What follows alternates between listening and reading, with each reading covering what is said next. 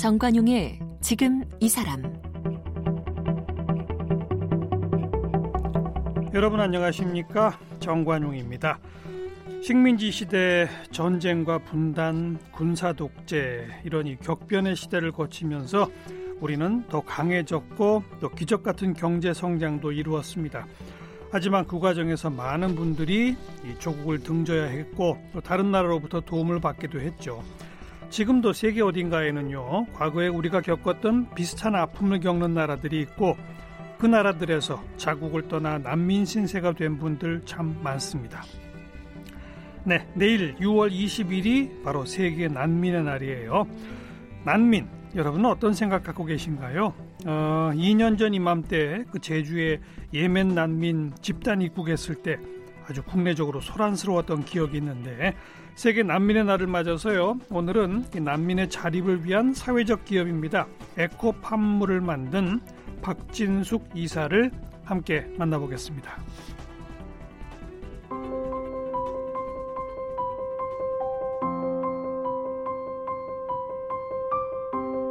박진숙 이사는 고려대학교 불어불문학과를 졸업했습니다. 서울대학교 대학원에서 불문학으로 석사학위를 받았습니다. 연세대학교 대학원에서 난민가정의 문화정체성 연구로 석사학위를 받았습니다. 콩고 난민 용비 씨를 알게 되면서 난민을 위한 통번역가로 난민 지원 활동을 시작했고 콩고 여성들에게 한글을 가르쳤습니다. 난민들의 치유와 성장, 자립을 위해 2009년 NGO 기반 사회적 기업인 에코팜물을 설립했습니다. 에코팜물을 통해 난민 여성들을 위한 예술 교육 프로그램 모자이트 아트스쿨을 운영했습니다. 난민들의 인권과 자립을 위해 헌신한 공로로 남편 김종철 변호사와 함께 일가재단으로부터 청년 일가상을 수상했습니다. 쓴 책으로는 내 이름은 용비, 세계시민 수업 난민, 저도 난민은 처음입니다 등이 있습니다.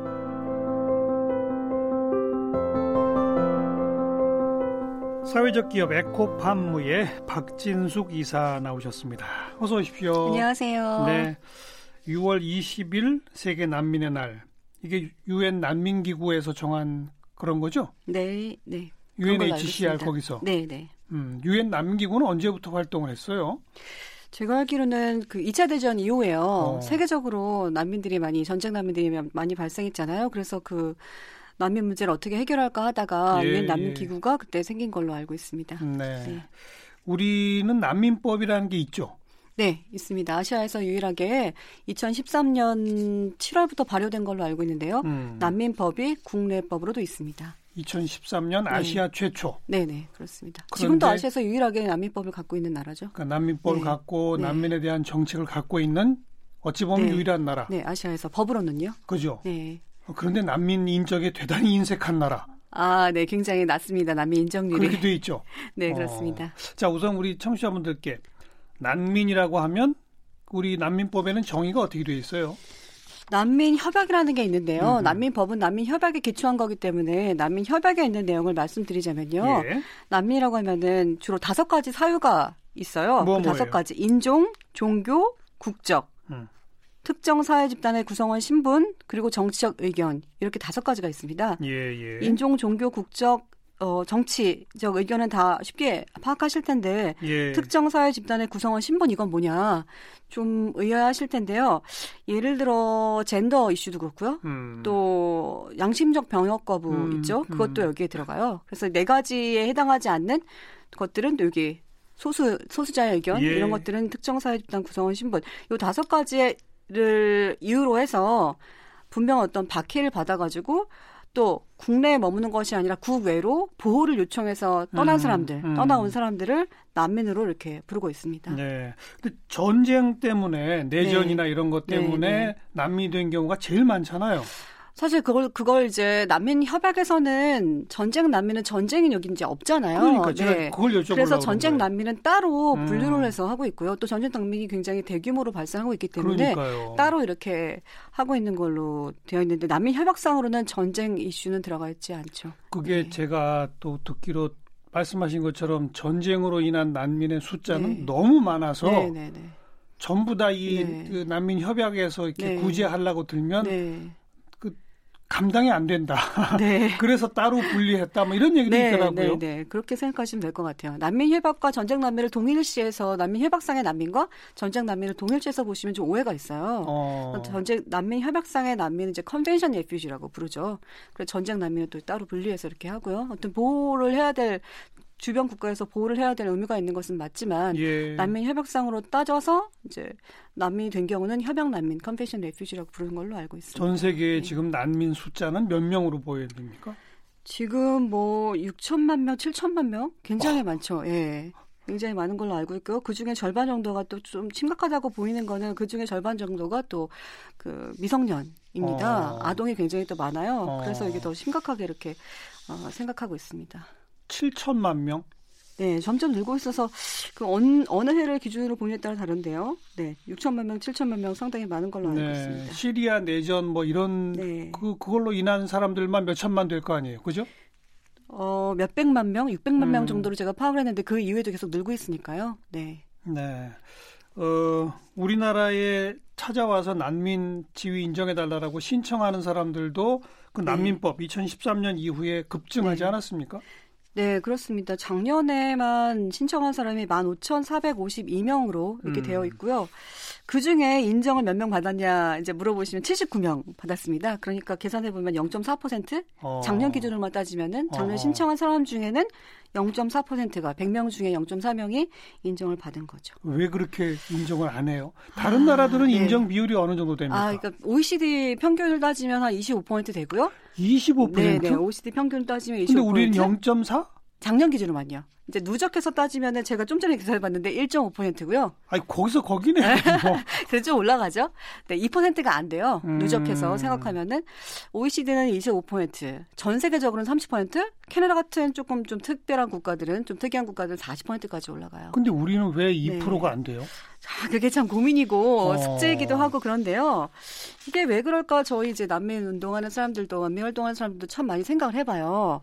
일단 역사적으로 볼 때는 아마 이제 남한에 대한 인식이 굉장히 부족한 것이 음. 또 우리가 이제까지 한민족 국가를 이렇게 생각하고 단일민족으로 생각하면서 사실 우리 단일민족 아니거든요. 네, 아닌데요. 수천 년 이, 동안 굉장히 많은 피가 섞였거든요. 네, 네, 맞아요. 그래서 이 타인에 대한 경계? 그러니까 우리에 대한 경계가 강해서 음. 우리의 경계 안에 타인을 집어넣기가 참 힘든데 예. 그나마 예를 들어 결혼 이주 여성이라든지 이주의 목적에 따라서 결혼 이주 여성, 난민 여성 이렇게 뭐 나 누잖아요. 예. 경제 이주도 있고요. 음. 그런 경제 이주민 그러니까 외국인 노동자나 결혼 이주 여성은 말하자면 뭔가 이유가 있이 한국에 도움이 된다 쉽게 예, 말하면 한국에 예. 도움이 되는 사람들이라고 한다면 난민은 부담으로 여기는 경우가 참 많은 것 같아요. 어. 뭔가 조금 좀 거친 말로 얻어먹으러 왔다, 뭔가 뭔가 이제 이득을 취하러 왔다 이렇게 생각하는 것 같고 음. 오히려 도움이 되는 사람이 아니라 도움을 줘야 되는 사람으로 인식을 하다 보니까 좀 부정적인 인식이, 그러니까 중립적인 인식이 생기기 전에 먼저 부정적인 인식이 생겨버린 것 같아요. 그 2년 전에 제주도에 네. 예멘 난민 500명 왔을 때 네, 네.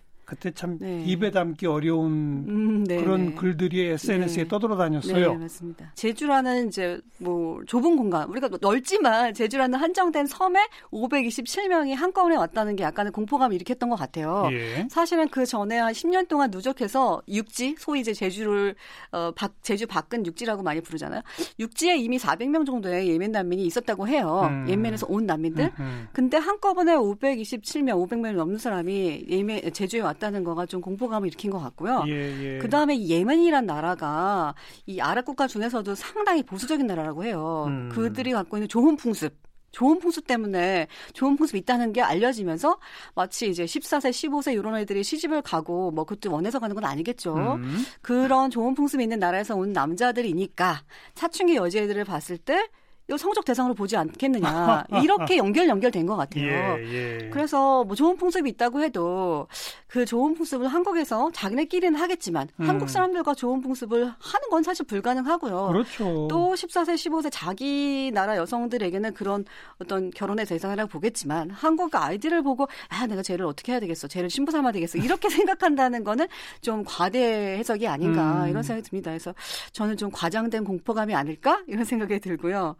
네, 난민에 아니, 그 대한 그 인식도 별로 없었는데 예. 자기네 내부의 그 내전 상태잖아요, 거기가. 네, 그렇죠. 예, 그 혼란 때문에 네. 잘못하면 목숨 잃을까봐 두려워서 네. 네. 애써 도망쳐 온 사람들인데 네. 도망쳐 가지고 낯선 이국 땅에 왔는데 네. 이국 땅의 사람들을 보고 내가 어떻게 저 사람들을 해버리겠다? 네. 말이 안 되죠. 오히려 그, 무서워하죠. 그렇죠. 보통은 이제 움츠러들고 내가 그러니까요. 여기서 보호를 받아야 되는 입장이니까 내가 상식으로 생각했을 때 내가 여기서 잘해야겠다는 생각이 더 조심하게 더, 되고. 네, 아무래도 음. 그럴 것 같은데 반대로 생각했을 때 그런 안 좋은 시선으로 자꾸 보고 이제 뭐 지나가는 사람들 보고 막 이렇게 손가락질하면서 뭔가 문제를 일으키는 일으킬 만한 사람으로 취급 한다면 예. 오히려 역효과가 나지 않을까 이런 생각이 좀 듭니다. 그래서 음.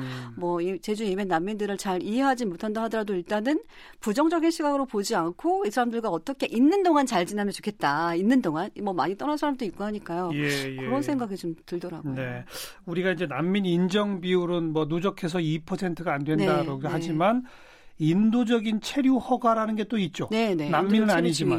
네. 그, 그러니까 난민으로 인정되면 네. 우리 국민하고 똑같은 대접을 받나요? 아, 준 국민에 해당한다 이렇게 준자를 어. 좀 붙여서요. 똑같지는 않은데요. 왜냐하면 사회복지 체계상 아주 예를 들어서 임대주택 같은 거 있죠. 음. 그런 것은 국민에게만 주어지는 거라 생각하기 때문에 난민 인정을 받아도 준 국민에 어. 해당하는 거기 때문에 기초생활 보장 이런 거는 그런 거는 이제 좀 case by case더라고요. 어. 그래서 일단 허용은 되어 있지만 열, 문은 열려 있어요. 예. 하지만 받기는 쉽진 않아요.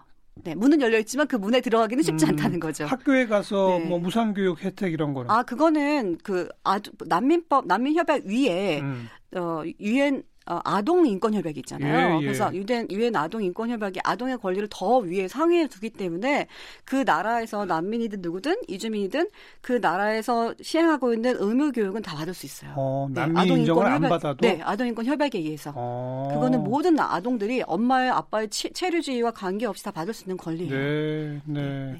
아파서 병원에 가면 건강보험 이런 혜택은? 네, 건강보험은 특히 난민 인정자, 난민 신청자 단계에서는 없잖아요. 음. 없으니까 병원에 못 가는 건 아니지만 이제 외국인 보험이 없는 외국인이기 때문에 예를 들어 우리가 3천 원이다. 그러면 이제 뭐 많이 나오는 거죠. 3만 원, 4만 원. 어.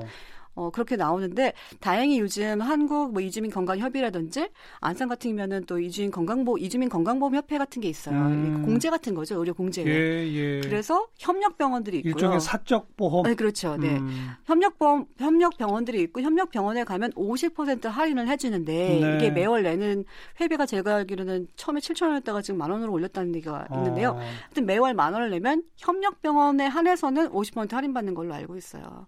이 제도를 모르기도 하고 하고 음. 정말 안타깝게도 네. 그만 원이 없기도 하고 난민 지위 네. 인정을 받으면 근데 네. 네. 정식 취업 이런 게 다 가능하잖아요. 뭐 난민법 난민법이 생기면서 이제 공식적으로는 이론적으로는요. 이론적으로는 난민 신청 단계에서도 난민 심사가 지연되면은 음. 제가 6개월이라고 찾아봐야 되겠지만 6개월 내에 이게 심사 결과가 안 나오면 이걸 국가의 책임으로 보고 어 일단 문은 열려 있습니다. 아까 그리고 말씀드렸듯이 또 난민 지위 신청했는데 불허되면 그걸 네. 또 소송을 걸 수 있잖아요. 그렇죠. 소송을 걸면 뭐 몇 년 걸 수도 있잖아요. 네네, 그 그렇죠. 그 기간 동안은 근데 취업할 수 있다 이거예요? 그게 좀 언제 신청했느냐에 따라 다르고요. 어. 취업할 수 있다 하더라도 자력으로 취업을 해야 돼요. 그러니까 취업 허가서, 고용 허가서를 가져와 갔다가 출입국 관련서 제출해야 된다고 알고 있는데 자력으로 언어도 안 되고 표색도 다른데 이런 거예요. 정말 어, 문은 열려 있지만 그 문에 들어가기 힘든 이런 아. 경우가 상당히 많아요. 도와주는 기관들이 별로 그렇죠. 없군요. NGO들이 나서서 막 데리고 가서 이렇게 면접해주고 음. 이렇지 적극적으로 이렇게 하지 않으면은 예. 쉽지 않죠. 예. 예. 기회가 있지만 그 기회를 잡기가 어렵다는 거죠. 참, 그러니까 난민법도 있고 제도는 있는데 별로 도움이 안 되는. 네, 또 언어 문제가 또 심각하게 그렇죠. 있잖아요. 네, 언어 제가 어디서 들으니까 난민 지위 인정을 받기 위해서 신청을 네. 했는데 네. 당신이 그 당신의 본국에서 네네. 어떤 박해를 받았었다고 하는 걸 네. 입증하는 자료를 가져와라 그런데요. 네네. 그 나라 위험해서 도망쳐 오는데 그 나라에 가서 네. 자료를 어떻게 가져옵니까? 네, 그렇죠. 그래서 입증 책임이라고 부르던데요. 저는 뭐 법률학자는 아닙니다. 입증 입증 책임이 원래는 사실 이제 그 소송을 제기한 사람에게 있는 건 맞잖아요. 네. 하지만 난민에게는 좀 이제 예외적으로 그러게요. 다른 나라 다른 나라 같은 경우는 말씀하신 것처럼 가서 뭐 오기 전에 수집하기도 힘들 뿐더러 여기 있는 상태에서도 어떤 증거를 수집하기 힘드니까 진술의 일관성이 있으면 그 사람의 이제 난민 사유가 진술의 예. 일관성이 있으면 있으면 어느 정도 인정해 주는 게 좀 강한 편인데요. 그러니까요. 외국 같은 경우는 아마 어. 그래서 난민 인정률이 높은 것 같아요. 근데 한국은 어, 증거 책임을 좀 많이 두고 그 이런 문구가 있거든요. 난민협약에 충분한 근거가 있는 공포 이런 그 말이 있어요. 예. 충분한 근거가 예, 있는 예, 공포. 영어로 예. well-founded fear인데요. 음. 이 충분한 근거가 있는 공포란 이 말이 발목을 잡아요. 음. 이 충분하다는 게 어느 정도 충분해야 충분한 자. 것인가? 이거는 보는 입장에 따라 아니, 다른 거잖아요. 제가 좀 아까 얘기한 것처럼 네. 정말 생명의 위협을 느껴서 후다닥 네, 네. 도망쳐 나온 나라에 네. 그 나라 일간지에 제가 어떤 정치범으로 이름 명단이 네. 나와 있습니다라고 네. 법정에서 아무리 얘기를 해도. 가서 그 신문을 가져오라고 한다는 거예요. 네, 네, 실제로 어떤 분이 어떤 분이 어, 어떤 이제 활동가 분이 피난처 대표님이 콩고에 가서 이 윤비 씨 케이스인데요. 윤비 토너라고 유명한 난민이 있잖아요. 그 가져왔어요 신문을 실제로. 지금 제가 그 얘기하는 아, 거예요. 네네 가져왔는데 어. 어 아프리카는 신문도 막 아무렇게나 만든다며 하면서 이제 그 신문도 안 믿었대요. 안 믿어주고 또 신문 신문 신문한 자료 있잖아요. 음. 이렇게 조사한 자료 조사한 자료가 수기로 수기로 우리도 옛날에 뭐 90년대 초반까지만 해도 수기로 적었는데 그렇죠. 수기로 적혀 있기 때문에 수기로 적혀 있는 자료를 어떻게 믿냐? 그것도 못 믿는다고. 공문서가 어떻게 참. 수기로 돼 있냐? 사실 우리도 디지털 디지털화한지 예. 얼마 안 됐는데 아날로그적인 이런 문서들은 좀 신빙성을 잃어, 잃는다고 생각하는 것 같아요. 음. 증명하기가 쉽지가 않아요. 뭐 우리가 좀 딱딱하게 난민법부터 네. 제도 여러 가지 얘기했으면 피부에 와닿게 지금 방금 한 사례가 네. 아 우리나라가 난민 인정이 얼마나 인색한지 네, 네. 또 난민들 인정 못 받고 인도적 체류 허가를 받아도 살아가기가 취업하기가 얼마나 네, 힘든지 좀 네. 상징적으로 보여주는 것 같고 이제 그 용비 씨 얘기해 보세요. 아 네. 윤비 씨를 만나면서부터 이쪽으로 들어오셨다면서요? 음, 네. 윤비 씨를 처음 만난 건 제가 아니라 지금도 난민인권 변호사로 활동하고 있는 국제인권 변호사로 활동하고 있는 제 남편이었는데요. 음. 제 남편이 윤비 씨를 피난처라는 단체에서 만나서 전화번호만 갖고 있는 상태였어요. 근데 이분이 콩고에서 거기서, 오신 분이에요? 네, 콩고에서 큰 부족의 왕의 계승자라서 아, 부족의 네, 왕이 왕, 계승자? 네, 부족이 엄청 많잖아요. 오. 60만 정도 되는 큰 부족의 왕이 계승자였었대요. 공주네요, 그러니까. 남자분이라서. 아, 네. 아, 왕자네요, 왕자. 네네. 네. 어. 네, 서열 1순위 정도 됐었는데 음. 가족 가족이 이사님 똑똑하니까 형 대신 이제 왕위 계승자로 삼으려고 음, 음. 서열시 교육을 시킨 거예요, 콩고에서. 근데 이 사람이 공, 교육을 받고 거기서 말하자면 국가정보원이 됐죠. 국가정보원이 됐는데 어 나라 돌아가는 거 보니까 이제 대통령이 뭔가 자원 문제 특히 해가지고 부정이 많은 거죠. 음. 그걸 문제 제기를 했다가 음. 두번 체포당해서 고문까지 당하고 음. 간신히 어, 탈출을 해서 중국으로 갔다가 중국의 인권 상황이 너무 안 좋으니까 한국으로 온 음. 케이스예요. 근데 이분이 뭐 한국에 와가지고 할 수 있는 게 아무것도 없죠. 거기서 국가정보원이었으나. 근데 어쨌든 네. 아주 명백하게 콩고 정권의 부정부패를 네. 폭로하다가 탄압받은 그렇죠, 그렇죠. 정치범이네요. 네. 근데 자료를 어. 갖고 온 건 없고요. 아까도 못 갖고 오죠. 네, 네. 갖고 온 게 없고 나중에 음. 어, 추가적으로 저, 정보를 제공했으나 자료를 제공했으나 그게 쉽게 인정받기는 어려웠었어요.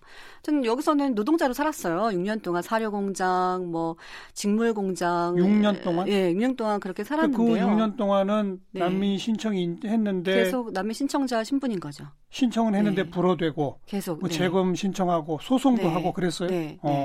출입국 단계에서 두 번 있고 행정소송 가면 세 번의 기회가 있는데 1, 2, 3심. 네, 한 음. 1심 정도 때 1심에서 2심 넘어갈 때 제 남편이 이렇게 이렇게 예, 예. 합류를 한 것 같아요. 예. 좋은 어 좋은 변호 인단을 만나기도 했고 음. 윤비 씨가 참 한마디로 좀 운이 좋기도 해요. 어. 사람이 굉장히 지혜롭기도 하고 어. 그래서 조금만 이렇게 뭐랄까 은혜를 받아도 도움을 받아도 그걸 갚으려고 하는 그런 음.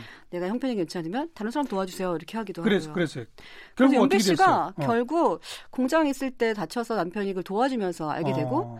당시 남편은 사법연수 선생이었는데 졸업하면서 남 변호사가 되고 남편이 처음 맡은 사건이 이 윤비 씨의 남인정 어. 사건이었어요. 어. 그래서 근데 윤비 씨가 저랑 좀 친해진 거는 윤비 씨가 언어를 불어를 쓰는데 어. 제가 불어를 전공해서 하필 불어를 전공해서 통역을 하셨구나. 아, 이제 관련 서류들도 조금 음. 이제 도와주고 하면서 일단 집에 오면 저랑 불어로 통용이 음. 되니까 언어 언어가 이렇게 통하니까 좋아하더라고요. 음, 그렇겠죠. 그래서 좀 더 가까워지고 음. 저희 가족 때 그 가족이 친구가 됐죠. 네, 네. 그, 그, 그분은 결국은 난민 인정이 됐나요? 네, 네, 네. 2010, 2008년도 어. 됐습니다. 그리고 어. 가족이 2008년 6월 13일 네, 맞죠. 어. 작년 요맘, 아, 그때 이맘, 한 10, 12년 전 요맘때 왔네요. 지금은 무슨 일을 하고 사나요? 지금은 윤비 씨가 아마 아시는 분들 많을 텐데, 인간극자에 두 번이나 나와서 네. 그게 베스트 에피소드가 돼가지고요. 음.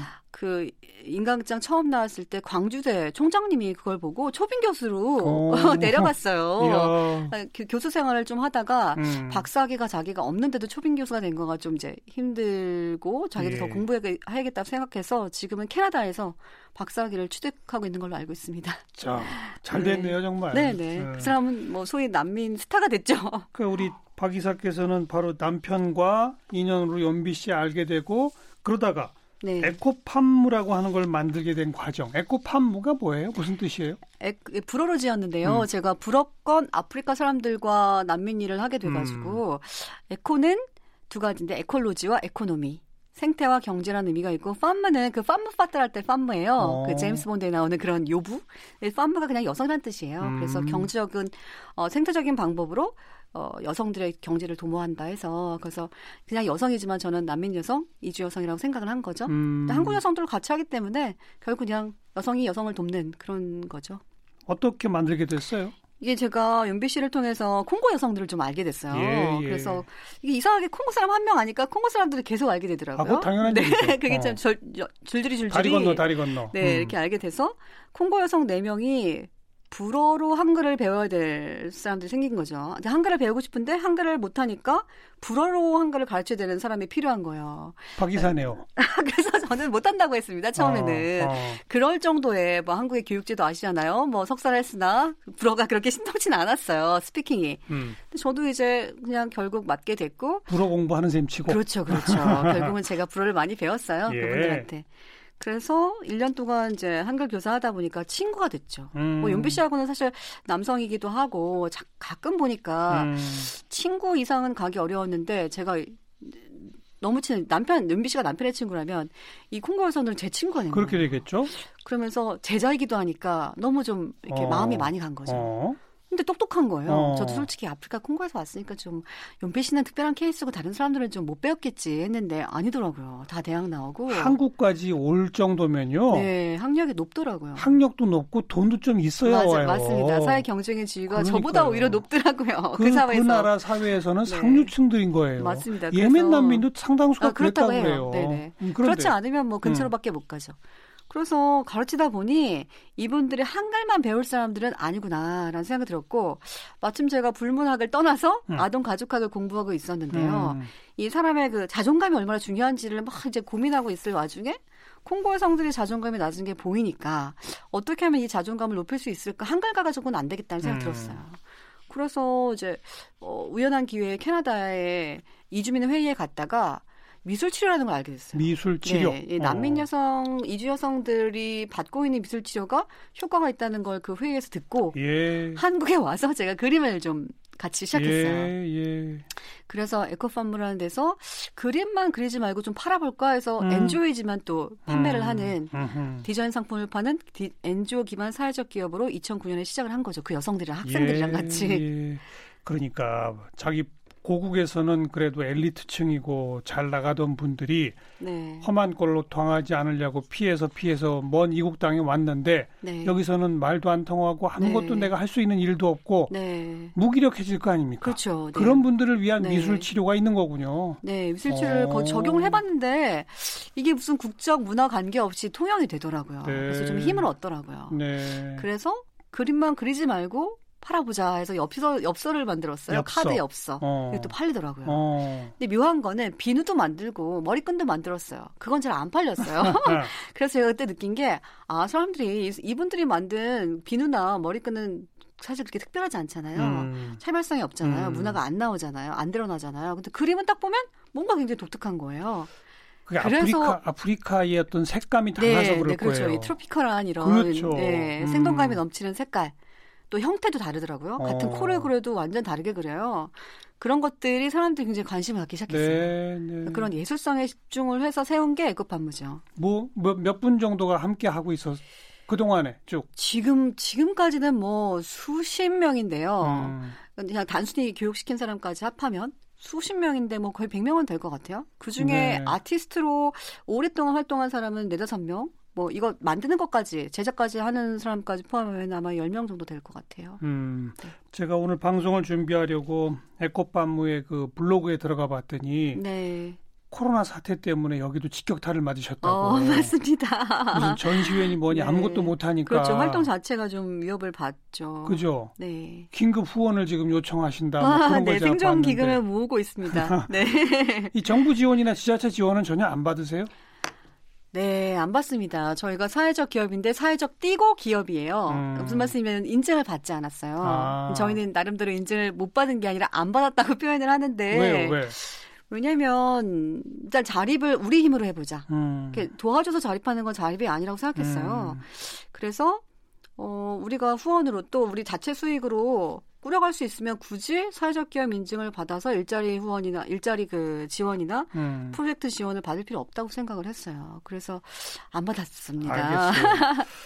여기 에코팜무뿐이 아니죠. 사실 그 사회적 네. 기업 형태를 안 띄더라도 네. 난민들을 돕는 네. 또 난민들 스스로가 모여서 만든 네. 그런 기구들 요즘 꽤 많이 늘어나고 있죠. 예, 난민을 전문으로 하는 뭐 단체는 많지는 않지만 조금씩 조금씩 그러니까요. 하는 단체들은 생겨나고 음, 있어요. 음. 또 난민들 스스로도 자활 조직도 만들어서 네. 활동하고 그러더라고요. 어, 커뮤니티 만들어가지고 그러니까요. 콩고 커뮤니티, 뭐 줌머 커뮤니티, 미얀마 커뮤니티 이렇게 여러 개 커뮤니티가 생겨나고 있어요. 음. 우리 국민들의 난민에 대한 인식은 앞으로는 좀 변할 거라고 기대가 해도 될까요? 어떠세요? 어, 모르겠어요. 이게 사실 잘 모르겠는데요. 이게 쉽지 않아요. 왜냐면은 저도 나름대로 왜 이렇게 난민에 대한 인식이 좋지 않을까. 난민 음. 수용 반대? 그 예멘 난민 이슈가 클 때 난민 수용을 반대하십니까? 찬성하십니까? 이렇게 조사한 걸 봤더니 70%가 반대를 하더라고요. 반대가 압도적이었어요. 네, 그다음에 30%는 특히 그래도 젊은 층들이 그렇게 네, 제가 그 주목하는 점이 그건데요. 어. 20, 30대 젊은이들이 특히 더 난민 수용을 반대하는 입장이어서 왜 그런가 고민도 해보고 뭐 관련 자료 찾아봤더니 이런 것 같아요. 어, 한마디로 나도 살기 힘들다. 음. 나도 취업하기 음. 힘들고 나도 지금 소외당하고 예. 나도 내 인생이 힘든데 왜 난민까지 받아서 이렇게 음. 더 힘들어야 되냐라는 인식이 좀 많은 것 같은데요.